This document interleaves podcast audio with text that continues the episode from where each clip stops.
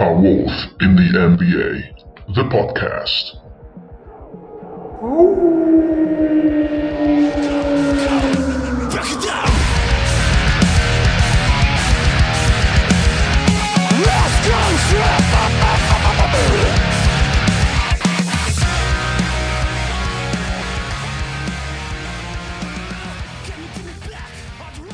Ciao a tutti ragazzi e benvenuti a una nuova puntata di A Wolf in the NBA, il podcast italiano dei Minnesota Timberwolves. Questo è l'episodio 49, io sono Fra, l'ultimo episodio della stagione. Qui con me c'è la squadra al completo, non potevamo mancare. C'è Rico, ciao Rico.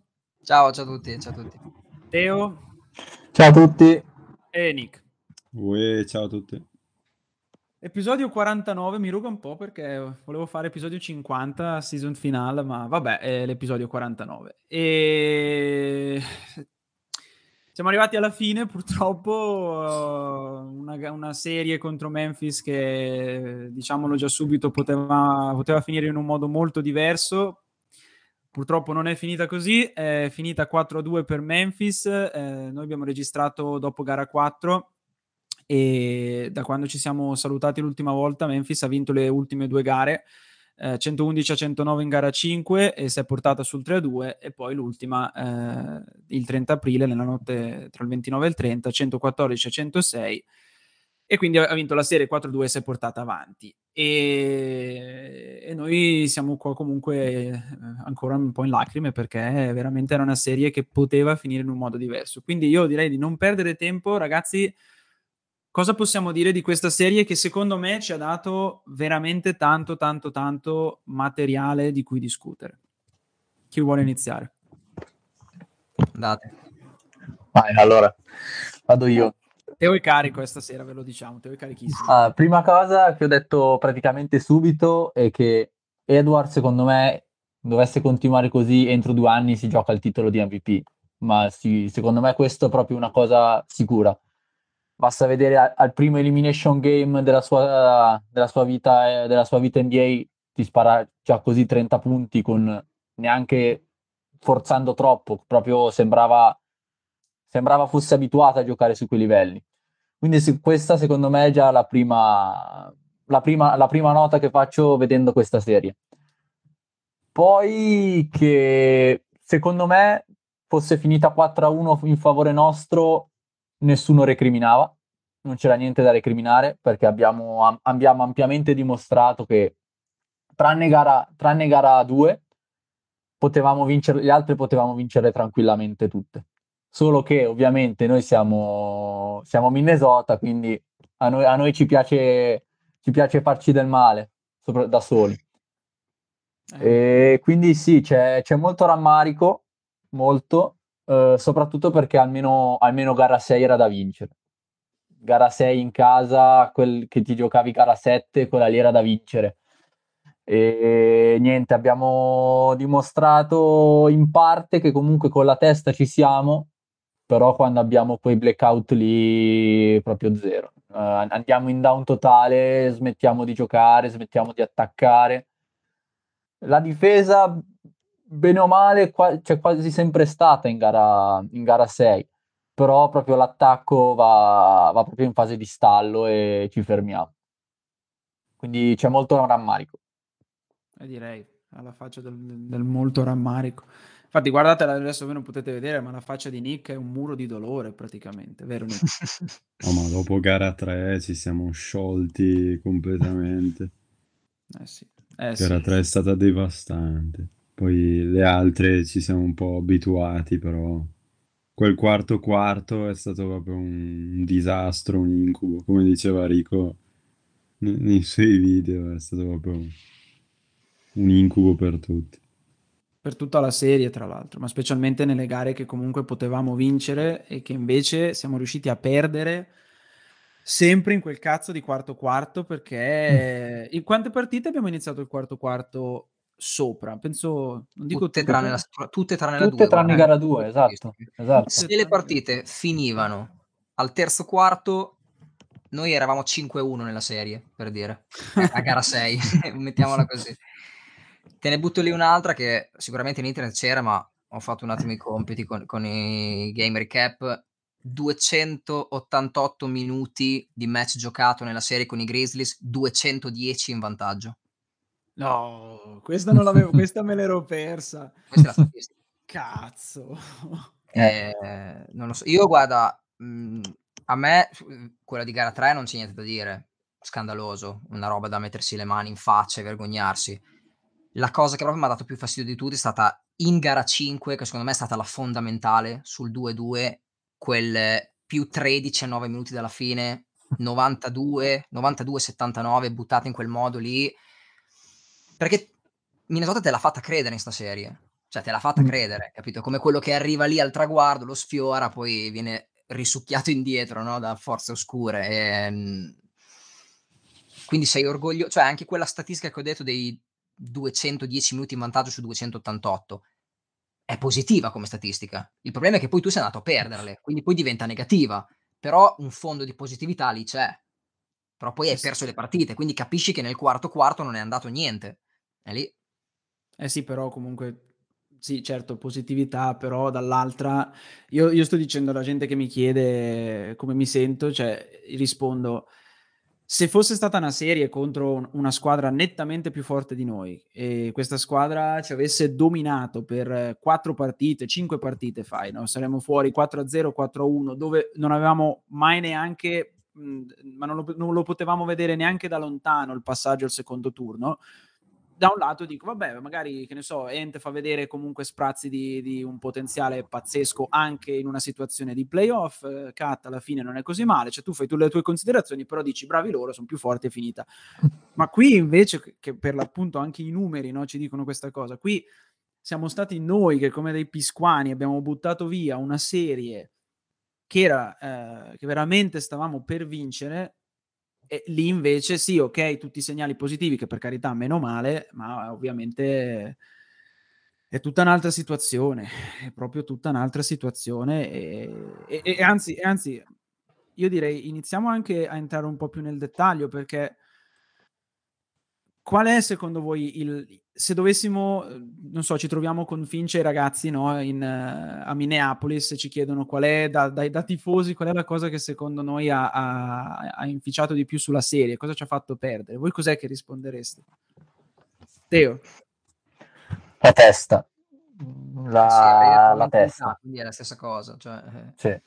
Io lo ripeto, come ho detto nel video, ha, ha passato la serie il team meno talentuoso perché nelle sette gare Memphis, in sette gare, non in una, ha dimostrato di soffrire tanto i Timberwolves e il talento di noi lupi, ma il team con più esperienza che ha saputo spingere nei momenti in cui bisognava spingere e che alla fine è, passata anche giustamente perché il campo parla e la palla bold online, no?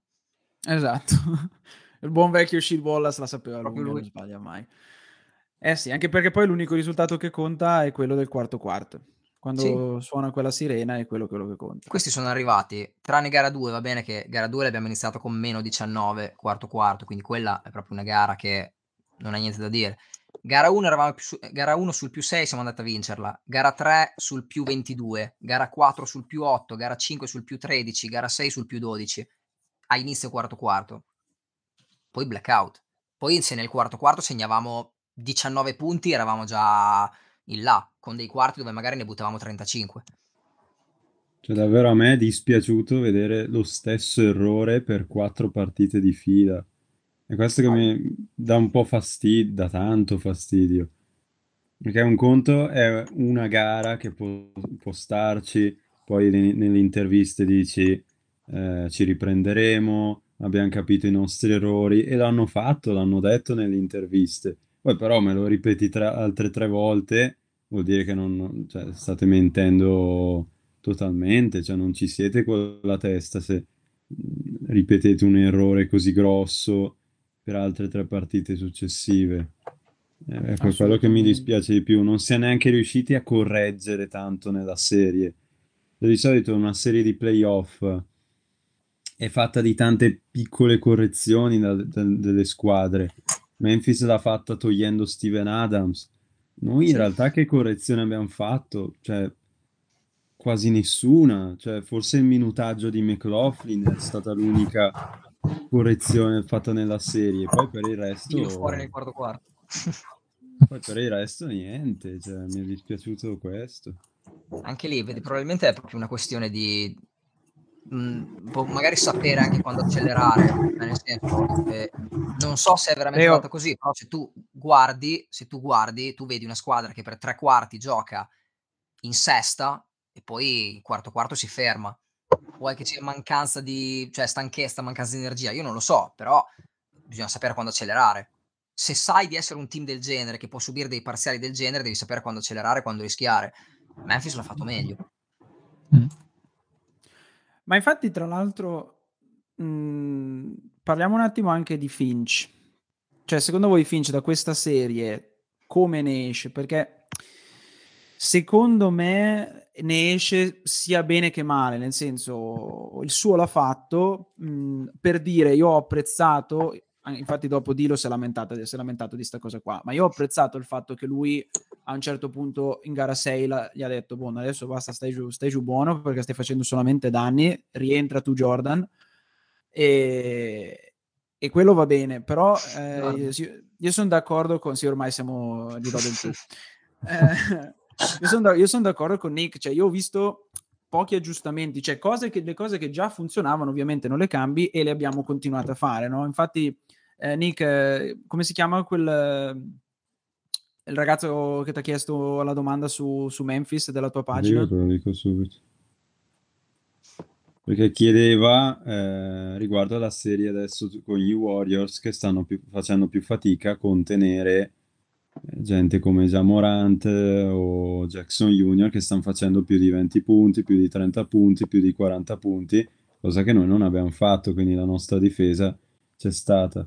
Eh, GK Trash Wolf dice dalla serie Golden State eh, Memphis, ma difendevamo meglio noi o Memphis si è evoluta nel secondo turno? Secondo me noi difendevamo bene. Poi vabbè, Golden State secondo me c'è anche il problema che sotto canestro comunque non... eh, per quanto possa essere un difensore mediocre, noi avevamo Towns che dava, metteva un po' comunque di peso e infatti comunque Poi- JJJ... Sì, sì, vai Teo. Poi soprattutto in gara 2 Golden State ha anche giocato senza, senza Green e Sì. quindi anche lì, anche lì Esatto. quindi in fase difensiva Golden State è diventata proprio quasi un telepass. Però comunque noi in ogni modo già Morent l'abbiamo... eh, Frustrato. Sì, e poi dopo peccato, va bene, voi mi venite a dire, sì, ok, però ha fatto quel layup, ho capito, sì, certo, lì, lì poi tra l'altro conta anche l'inesperienza. Cioè, eh, Ent eh, ha sbagliato nel, Sì. nel gestire quel, quel possesso. Però, eh, vabbè, eh, pazienza. Io comunque, non so, voi, voi cosa ne pensate di Finch? Io ve l'ho detto, per me un po' così, però non è che posso dargli, non è che posso dire che sia stato completamente disastroso, però non è stato neanche eh, efficace. Efficace, ecco, mettiamola così. Perché, Eh, la stai prendendo globale di quest'anno o solo nella no, serie? no, della serie, della serie, della serie. Globale, Ok. secondo me, è anche positivo. No, infatti, infatti, perché infatti stavo Però, dicendo quello. però dico questa serie, secondo voi, come l'ha gestita? Eh, comunque, come è la prima season è anche la prima serie playoff. Sia per lui che poi per, per tanti altri eh, quando si parla di Minnesota. Quindi non lo so, non, non per me non è, cioè nel senso se ti devo fare la classifica delle- degli artefici mh, riguardo a errori, l'uscita io non lo metterei neanche in top 3 per dire. Poi sicuramente qualcosa potrebbe, poteva essere gestito, gestito meglio, senza dubbio, però con gli uomini che avevi, quello hai fatto. Cioè, per me è anche stato. Nel senso, secondo me non è stato una. co- Te lo metto un po' neutrale, nel senso, non, non gli do colpe, sinceramente. Non più di tanto. Poi, essendo coach, qualcosa ce l'hai sempre, però. Non so voi come, come la vedete. No, io invece sì, cioè, do parecchie colpe all'allenatore. Eh, mi viene in mente il timeout eh, Sì. del loro parziale che non ha chiamato, hanno fatto un mega parziale loro. Eh, mi viene in mente un ultimo possesso di Dilo in cui poteva chiamare timeout, invece ha continuato lui un'azione solitaria e non ha portato a niente ed era forse sul meno uno, no? Meno uno noi, quindi era il possesso decisivo. Questi episodi qui che sul finale erano da, da- da Sì, sì, no, no. sfruttare e da gestire meglio. Quello che intendevo è che magari anche con una sua gestione, mettiamola così, senza sbavature, per me non cambiava più di tanto. Questo, questa è la mia idea. Sì, dico sì, poi i questo. giocatori erano scollegati comunque, anche con un Però- buon timeout comunque. Eh, No, sai cosa? È che il problema, secondo me, è quello che avrei veramente voluto vedere da Finch, a parte il riferimento ai timeout che faceva Nick, è, è stato il passaggio tra gara 5 e gara 6, cioè quando abbiamo buttato via gara 5 eh, per avere una testa eh, di cui evito di definire il complemento di specificazione. Ecco, questo tipo di cosa non avrei voluto vederlo in gara 6, mentre invece l'abbiamo ancora visto in gara 6, perché è stato comunque un errore di testa anche lì.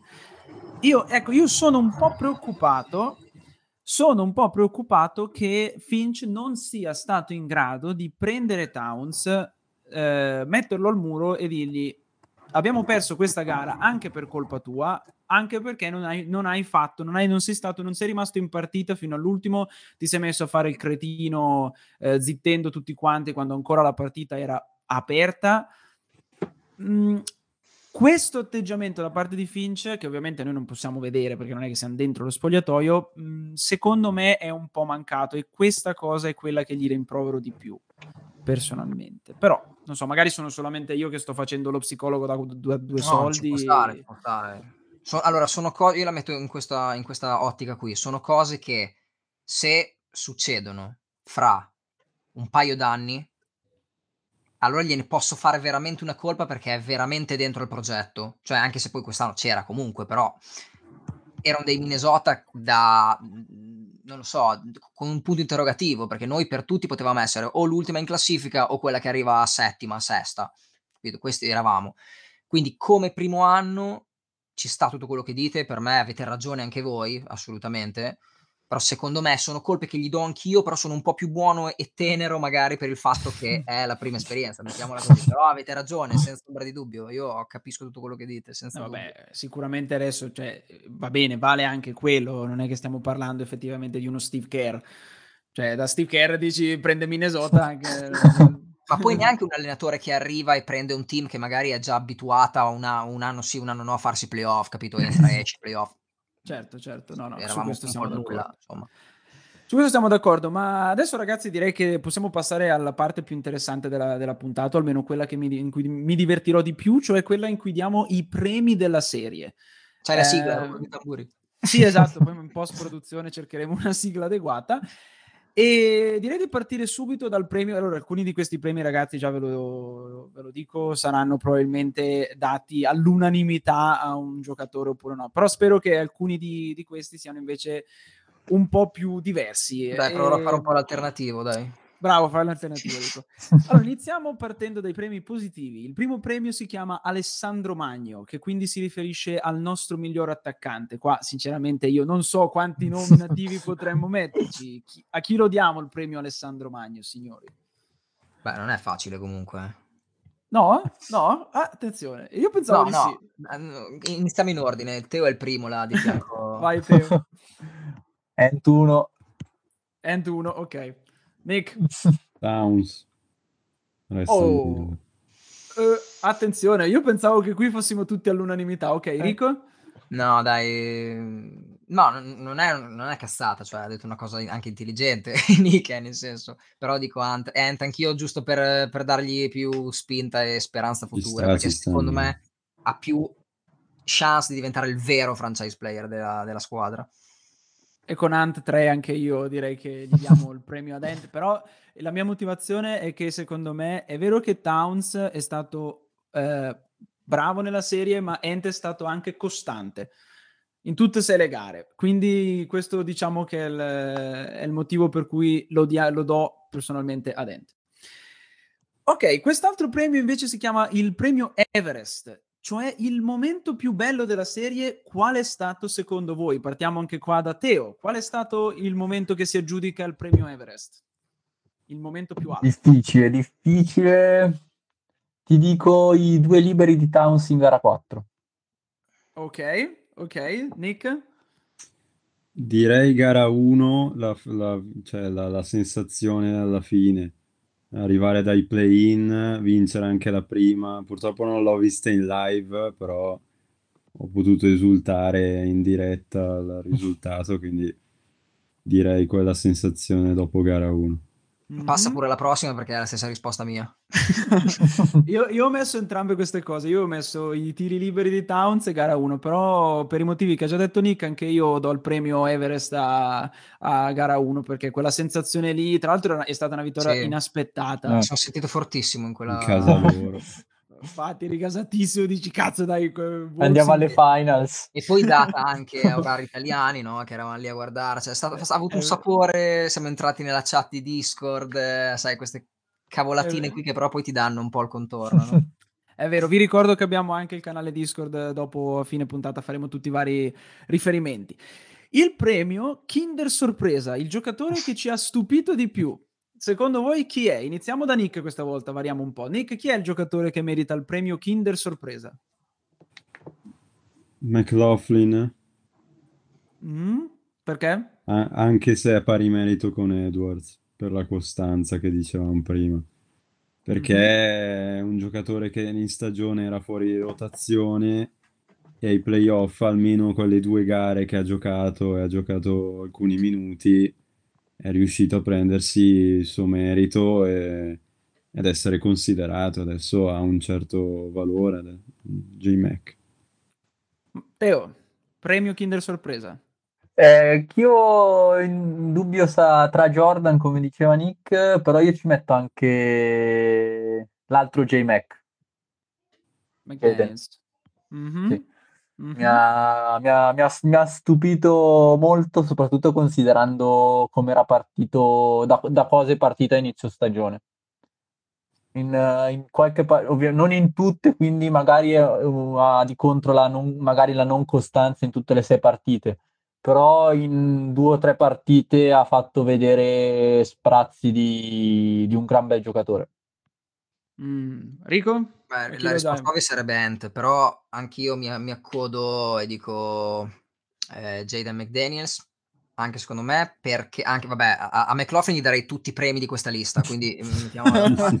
Però ehm, J-Mac, J-Mac, quello vero, fra virgolette, il primo J-Mac, eh, McLaughlin perché eh, l'ho sempre un po' visto come un po' non tanto, non so come si dice, non- non- non- secondo me non ha tanta fiducia in se stesso quel ragazzo, no? nel senso è un po', a volte è un po' pauroso su certe cose, non l'ho visto un po', eh, invece è uscito bene nella serie, ha fatto le sue prestazioni e quindi è sicuramente una cosa super per il futuro.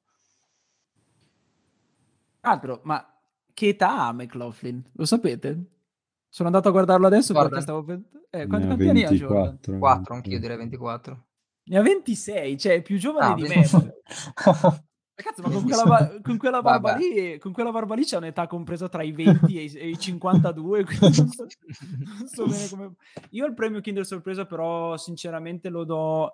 ehm, lo vorrei dare ad Ent perché... Ma in realtà de- cioè, dovrebbe andare a Eh, dentro, dai, siamo in un universo giusto, però facciamo un po'... Però nel senso, però secondo me Ent già più, mm, cioè ha, ha più confermato più Ok. che stupito, secondo me. Mm. Quindi- mentre invece McLaughlin a me ha stupito proprio tanto perché io sono sempre stato un suo estimatore. Su Twitter ci sono i tweet che dimostrano già dall'anno scorso che io ho sempre detto che il talebano è un buon acquisto e, e dovremmo anzi farlo speriamo. giocare di più.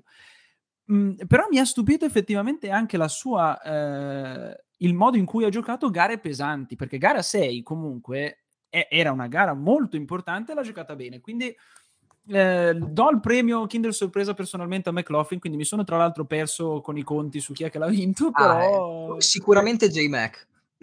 Esatto, due. Sicuramente J-Mac. Benissimo, andiamo avanti al prossimo. Il prossimo premio è il premio chiave di volta, il giocatore che più di tutti ha fatto da pietra portante in questi, in questi playoff. Iniziamo da te, Rico, dai, questa volta. Cioè, Ant, punto. Cioè.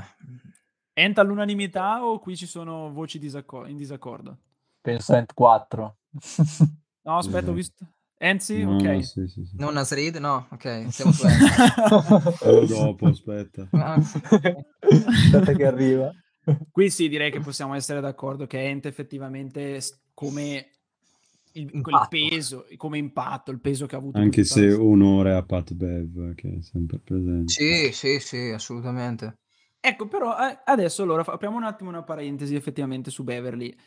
Perché io qua io ho sempre, ho sempre elogiato Beverly tutta la stagione, ma qua gli faccio la critica di eh, come ha gestito gara 5. Perché anche lui, oltre a Towns, è stato quello che ha fatto, mi forse con- quando gli ha segnato in faccia già Morente, che si è messo a fargli too small, too Sì. small anche lui. Ecco, io lo posso, lo tollero da Towns, non lo tollero da Beverly. Perché lo so che Beverly è fatto così, lo so che il suo carattere, il suo modo di gasarsi, il suo modo di giocare, però eh, lì mi ha proprio dato fastidio.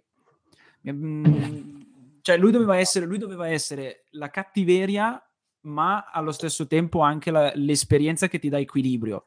E invece qui si è solamente vista la cattiveria in modo un po' del cazzo che c'ha Beverly. Quindi... Però quello, è, cioè, quello ti prendi.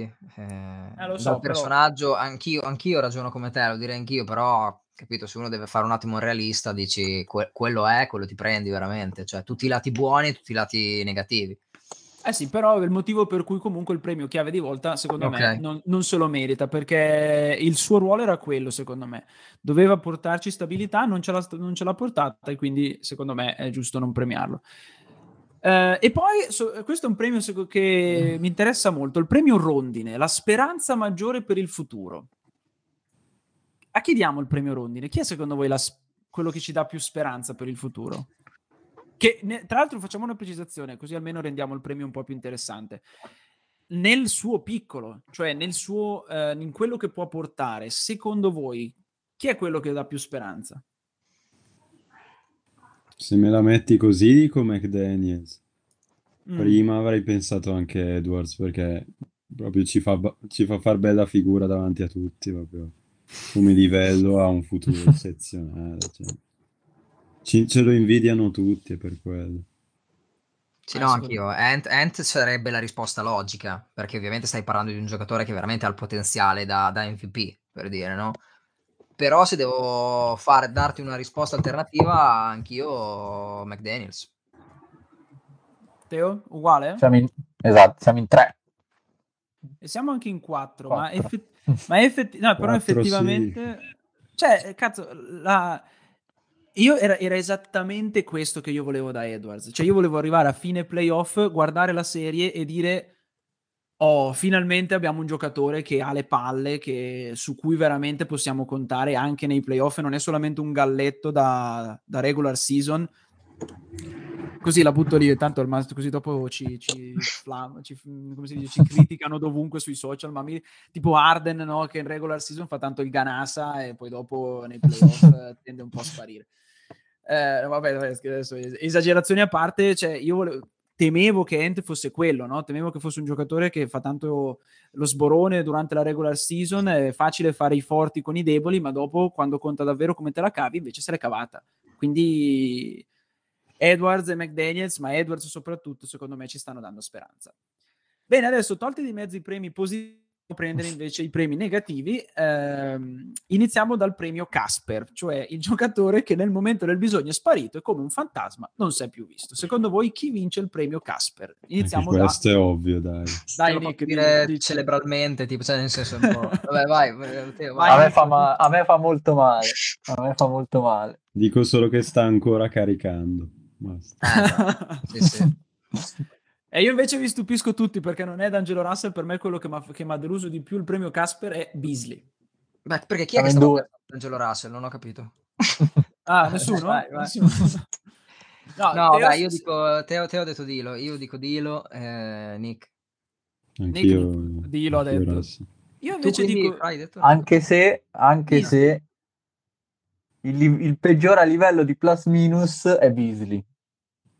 Ma Beasley ha giocato. sì. No, no, ma assolutamente, guarda. Se tu Appunto, la prendi così, cioè, cioè delusione anche quello, un- quello lì, se tu, se, tu pre- se tu levavi i nostri big three nella stagione, chi doveva essere quello che portava più punti?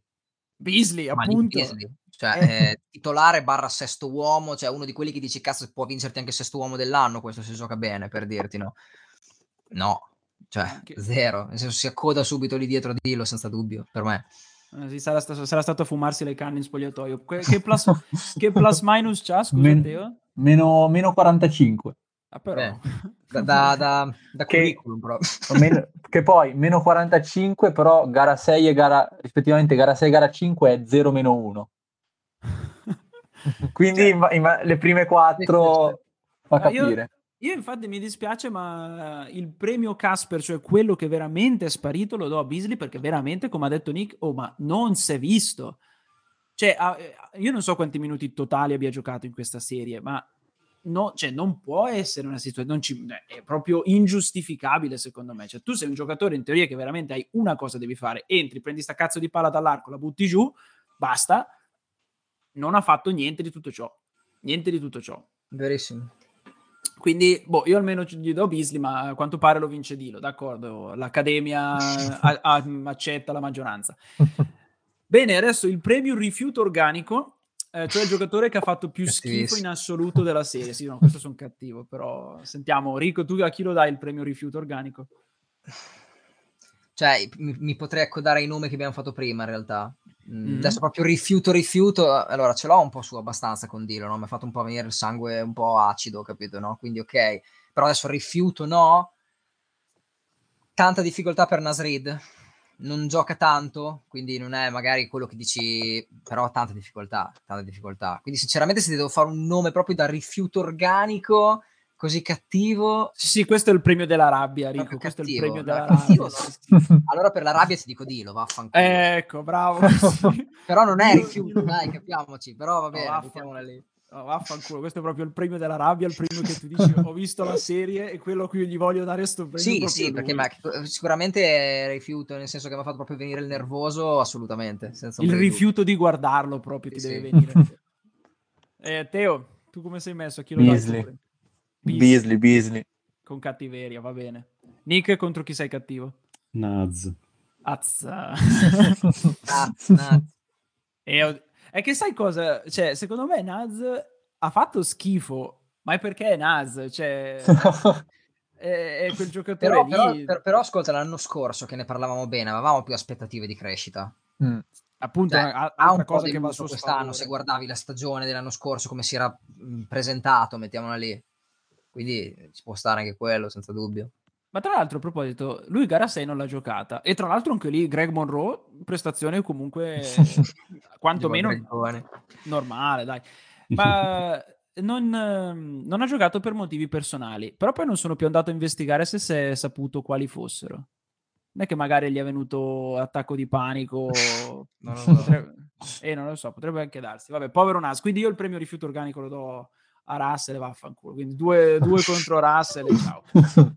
Eh, adesso arriviamo a uno che veramente questo mi, mi si, mi spezzerà il cuore. È il premio Fossa delle Marianne, il momento più basso della serie. Secondo voi qual è? Partiamo da Nicola. Gara 3. Gara 3. Ma da, da- da spararsi come momento.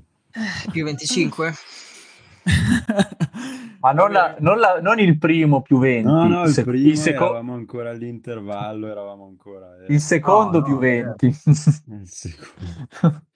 Vabbè, quindi mi pare di capire, lo vince gara 3, però io faccio l'alternativo anche Aspetta, qua. anch'io, ah no, anch'io. ok, Rico, Rico, qual è? No, Qual è? io poi l'ho detto prima in realtà. Cioè, no, vabbè, questo mh, s- sicuramente lo, lo dovrebbe vincere quello che hai detto te, Nick, senza dubbio. Però a me, come ho detto prima, quel eh, più 13 buttato in 9 minuti in gara 5, secondo me è fondamentale. A me quello mi ha spezzato il cuore completamente. Perché, cioè, pensa, pensa veramente il 3D. Eh sì. Staremo parlando di una serie diversa. Diverso, assolutamente. Infatti anche io mi unisco a Rico, ma gara 5 non il più 13, ma il momento più basso secondo me è Towns che zittisce.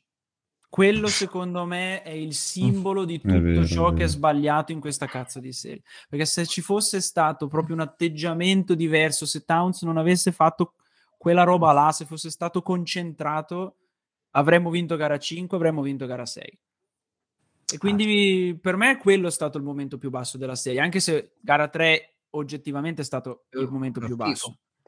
Perché lì è stato proprio uno schifo, non una volta, ma due. Possiamo Un rifiuto organico mettere gara 3 come vincitore? Cam- Cambiamo i nominativi. Premio rifiuto organico, gara 3. Sì, che lo diamo collettivo, dai, lo diamo a tutti. Eh, però, però secondo me questo è simbolico, però ci sono stati proprio dei momenti brutti in generale. Per questo vogliamo chiudere con un minimo di speranza. Il premio Muro di Berlino, che su suggerimento di Rico, perché io l'avevo pensato in un modo diverso, ma il suggerimento di Rico è perfetto.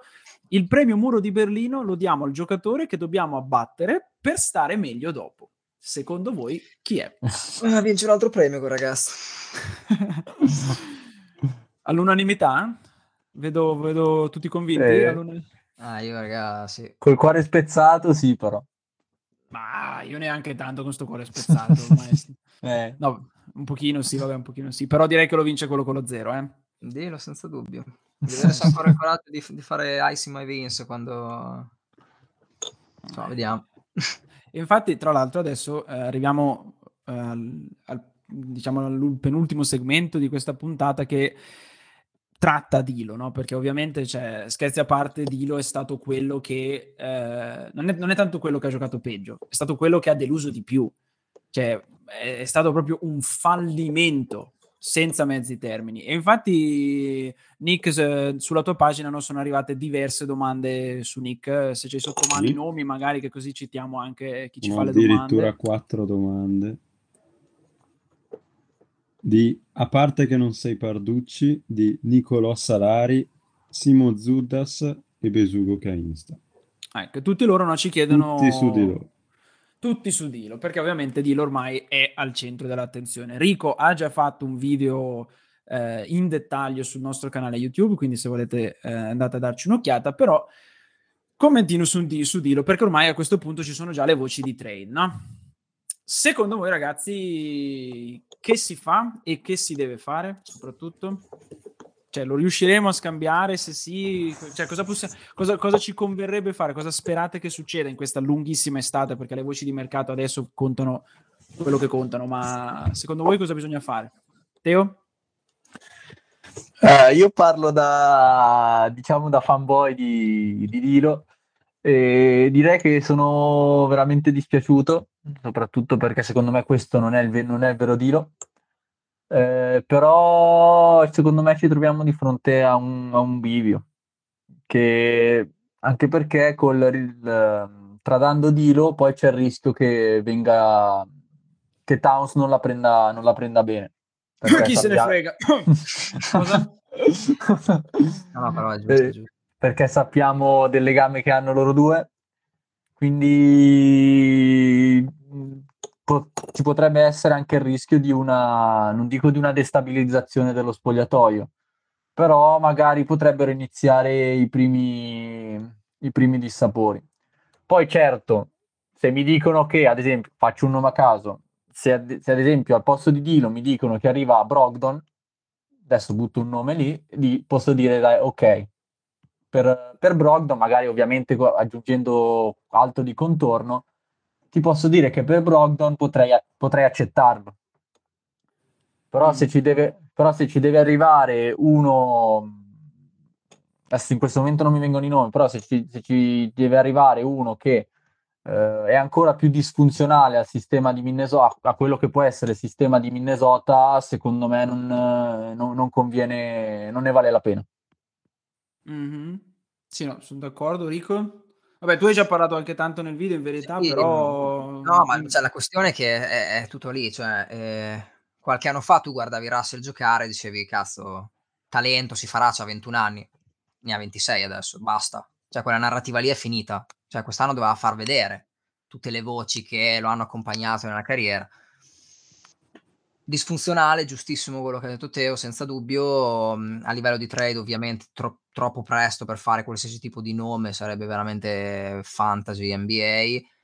Però secondo me le strade lì sono due, o secondo me, almeno que- quello che farei io, o si va veramente a prendere un playmaker che sa girare la squadra veterano, nel senso con esperienza, non ti dico che deve avere per forza 35 anni, comunque un play veterano che, che si porta dietro delle partite sulle spalle, oppure mh, siccome la storia ci insegna che mh, magari sono più importanti i big two confronto ai big three, mettiamola così, come funzionalità in campo, ci potrebbe stare anche l'opzione di scambiarlo per un pacchetto di giocatori a contornare il duo Ant e Cat.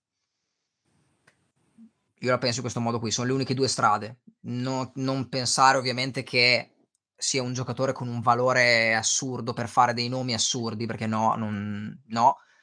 E quindi le due opzioni secondo me sono quelle. Nick? Ma penso uguale, nel senso che ha fatto vedere tutti i limiti, nel senso di portare palla, di eh, mettere in, in gioco in movimento i, i compagni. Penso che qualunque giocatore che sappia fare queste cose vada bene.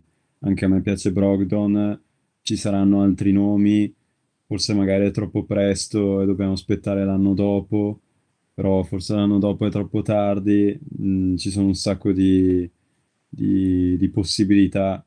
Secondo me ce ne sono tanti meglio di Dido in questo momento per noi. Poi in un'altra squadra magari può, può far benissimo e lo spero per lui perché come giocatore è anche divertente da guardare, proprio ha uno stile tutto suo, quindi ci mancherà proprio quello stile, però come gioco penso ce ne siano una decina meglio di lui che ci possano aiutare meglio e che speriamo possano arrivare. E poi l'altro problema che oltre a quello di Cat è la questione contrattuale, ovviamente, come tutti sanno, ne prende 31-32 l'anno prossimo, mi sembra 31 e mezzo. 31. Sì, 31 e mezzo. Vabbè, sì, sono quelli lì, quei 32 Ed è- milioni. È, è lì la questione, che se mi dici tieni Dilo e paghi 15 milioni, allora magari me lo tengo anche in squadra, fra virgolette, no? Per dire. Per- spa- però, raga, cioè, questo prende veramente lo stipendio di un top player, cioè. Mm, proprio sul contratto, tra l'altro, secondo voi, perché l'anno prossimo scade il contratto, cioè l'anno prossimo è l'ultimo, poi dopo diventa free agent.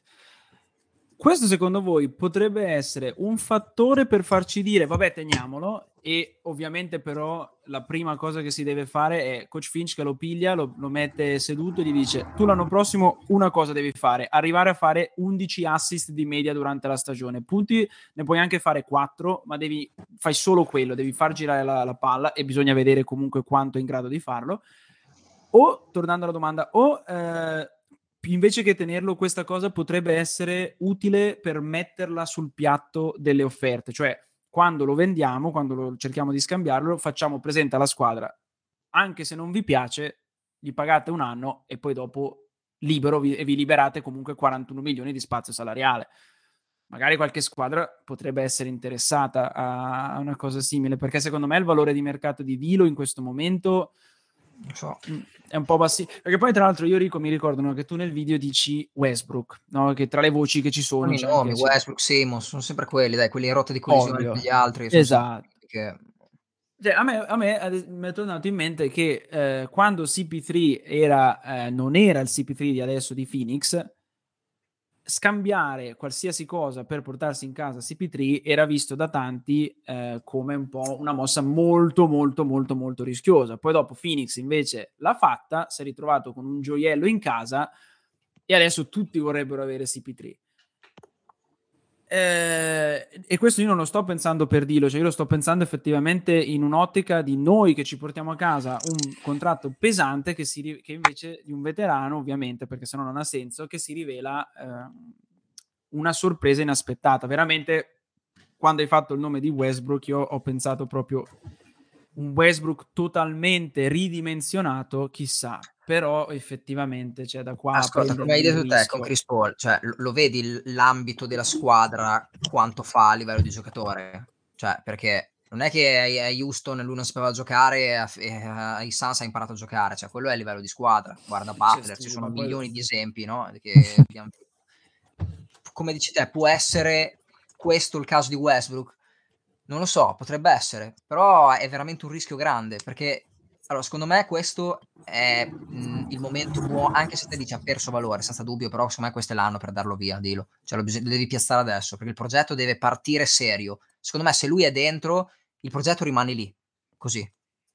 Capisci? Cioè noi con questo step che abbiamo fatto, con quello che abbiamo fatto vedere al mondo che sappiamo fare, cioè ci sta un anno di mosse importante. Purtroppo, come ci siamo sempre detti, capitiamo in un anno dove nella free agency c'è veramente poca roba, però già con delle trade, delle mosse importanti, come dicevo prima, anche di gioca- cioè, trade intelligenti, anche di contorno, non, è, non che per forza deve arrivare a quello che dici uno da aggiungere a Cat e Towns nei Big Three.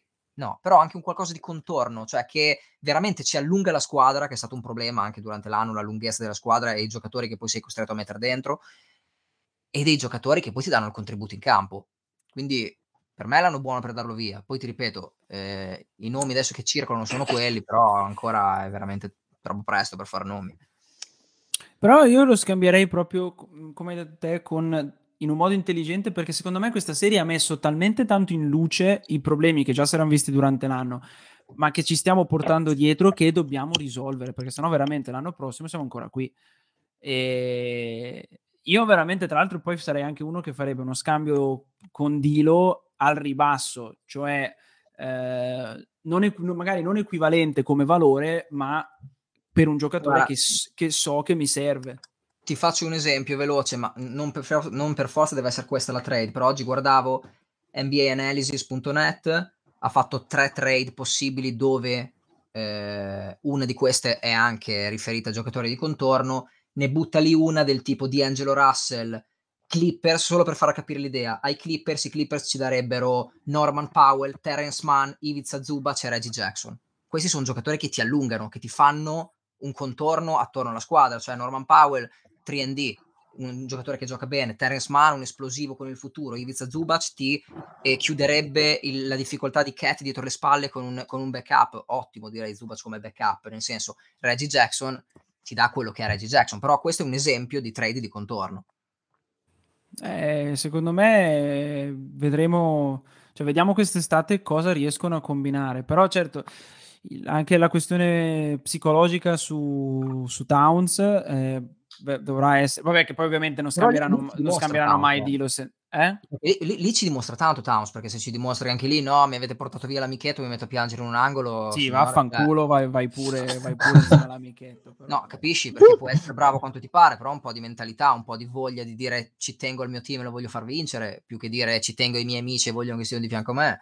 Cioè... Ma comunque secondo me se lo scambiano non lo faranno mai senza prima chiederglielo a Towns. Cioè, mi sembra veramente, no, no, mi, bene, sembra, quello, mi, sembrerebbe okay. impossibile. Mi sembra, cioè... Per correttezza, ma io lo farei anche apposta, giusto solo per sentire cosa mi dice poi. Cioè, capito il senso? Vedere un po' di maturità o meno, cioè, perché nel senso è visibile la cosa. Non è che stiamo parlando di un giocatore che solo noi quattro vogliamo tradare e mandare via dai Timberwolves, cioè. No, no, certo, certo, certo. Lo so, ragazzi, qua bisognerà, bisognerà stare a vedere perché comunque, come abbiamo Mi detto... Io la questione Westbrook cosa pensano? Così per Eh. curiosità. Vai, vai.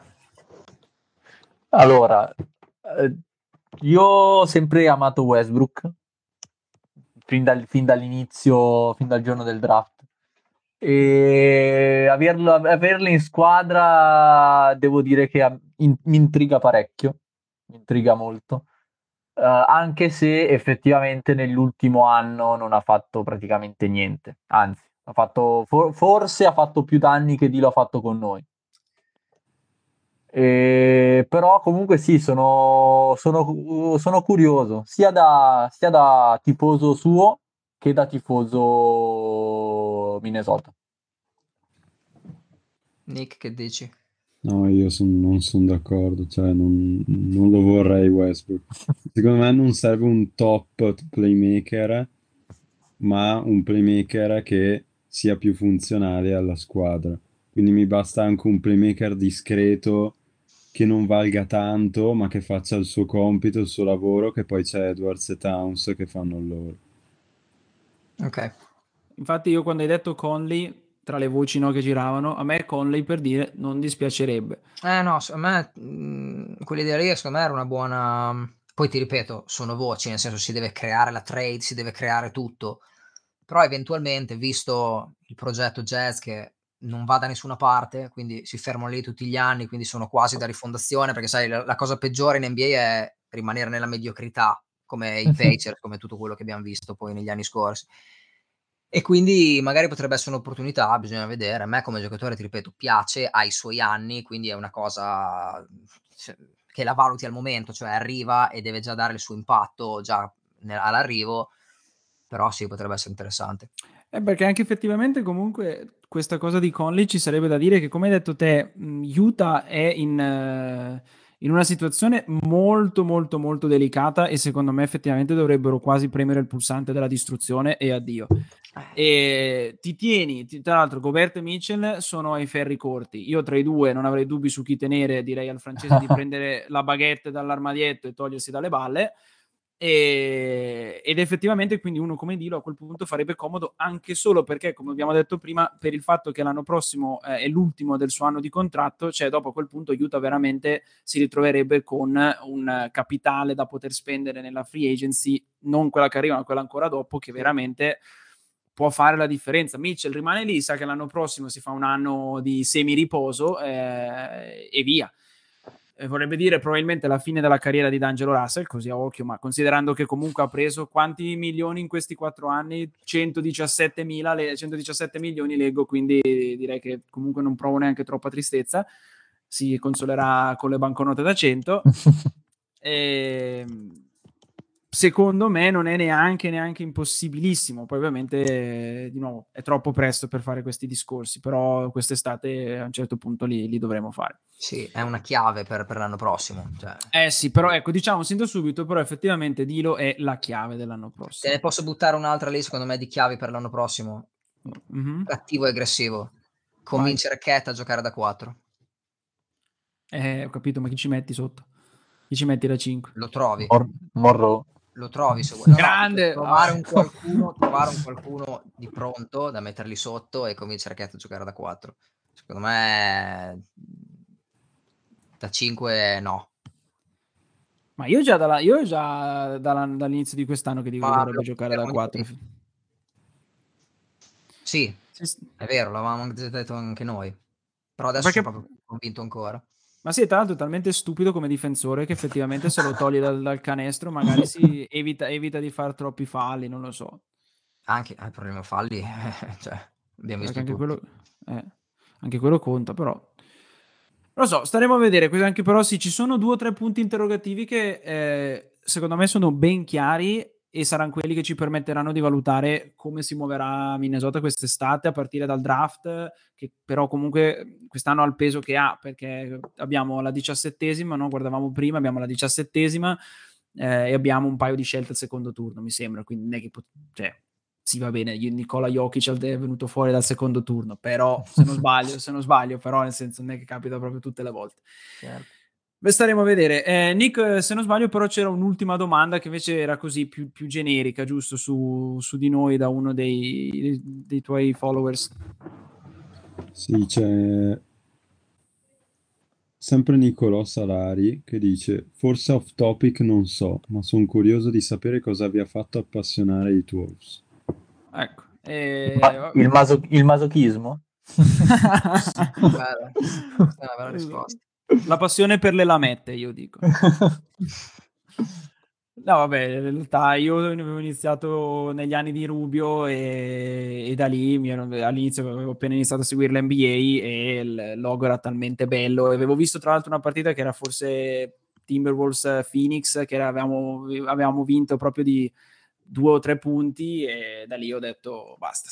Questa, questa sarà la mia squadra. Poi all'epoca non è che mi ero messo a guardare i record, se no magari avrei scelto altrove. E chi lo sapeva poi che sarebbero stati anni di lacrime, però io è per quello che l'ho scelto. Rico, il nostro, il nostro Alpha Wolf, eh, Eh, il, il ma capobranco allora- anziano. Lui. Veterano. Primi Veterano. contatti, primi contatti, 10 anni, KG nella copertina di NBA Live 2001 così. E già tu dici con quella maglia straordinaria. quella- Però vabbè, dopo è proprio per la questione che mi sono appassionato nel 2003, eravamo veramente forti, avevamo il giocatore probabilmente più forte della Lega in quel momento, più elettrizzante della Lega in quel momento. Tifare Wolf a quei tempi lì era come tifare Lakers fino all'anno scorso a oggi, per dire, quindi era più era una situazione diversa, però poi è stato quell'anno lì bello che faccio anche fatica a ricordare, poi solo merda, quindi comunque è nata lì. Comunque l'immagine della squadra fa tanto, come hai detto anche te, perché ovviamente quando si è piccoli siamo belli, siamo belli. Eh sì, eh sì. Teo? Io anch'io, è stata il fatto ha deciso che Rubio finis- finisse a Minnesota e eccomi qua. Ho seguito, ho seguito il destino di Rubio. E Nick, ma anche tu? Non so se però avevi già risposto a Nicolò. Sì, avevo già raccontato. In ma privato. Perfetto. Alla fine, cioè, quando non seguivo, già mi ero innamorato in qualche modo, non so come. Appena ho deciso di seguire l'NBA e di, di tifare qualcuno, di, di seguire proprio il basket che non seguivo, era già lì la mia squadra, era già, già pronta, erano i Timberwolves. Ad aspettarti e a farti Esatto. soffrire. Fammi soffrire, sì. E vabbè. E ragazzi, tra l'altro questi Timberwolves siamo arrivati alla seconda stagione, cioè io veramente adesso negli ultimi, ultimi minuti voglio prendermeli per ringraziarvi dell'anno perché eh, quest'anno siamo veramente riusciti a creare questa piccola community nostra, ci siamo messi noi quattro a fare podcast su podcast, abbiamo avuto ospiti d'eccezione, è stato un anno veramente incredibile per me e è stato anche un bell'anno anche per il fatto che siamo arrivati ai playoff, quindi anche quello sicuramente ha aiutato e io veramente ragazzi ringrazio di cuore voi, voi tre innanzitutto e poi tutti quelli che, che mi stanno ascoltando e che mi seguono anche da due anni alcuni. E, e, non vedo l'ora tra l'altro dell'estate perché anche se poi faremo un episodio più eh, in dettaglio stiamo, vogliamo veramente darci dentro quest'estate abbiamo parecchi progetti in testa vogliamo prepararci alla grande per l'anno prossimo. Eh, adesso alcuni di noi si prendono una pausa c'è Nick che è abbastanza sdrenato poveraccio. Quindi per adesso ci prendiamo una pausa estiva anche noi ma veramente quest'estate faremo faremo veramente tante cose e ripeto, arriverà una puntata in cui, in cui, ne parleremo meglio, però veramente un grazie di cuore alla fine di questa seconda stagione insieme. Quindi ragazzi, di nuovo grazie, veramente. Grazie a te, Fra. Ragazzi, è finita, anche questa qui è finita, noi ci risentiamo. Che malinconia, cazzo. Che malinconia, veramente. lacrime e fazzoletti adesso metto, dopo in post produzione metto sotto una musica stampa lacrime e, e noi a questo punto noi ci, ci risentiamo in estate eh, a un certo punto. Comunque, anche se ci prendiamo una piccola pausa, eh, ci potete contattare su Twitter, at NBA, ci trovate su Instagram, eh, Timber, Minnesota Timberwolves Italia. Teo lo trovate dappertutto, anche eh, nel vostro giardino di notte. E, e questo è quanto per ora. È stato un anno favoloso. Ragazzi, come sempre, ciao a tutti e Go Wolves! Go absolutamente pegado. Let's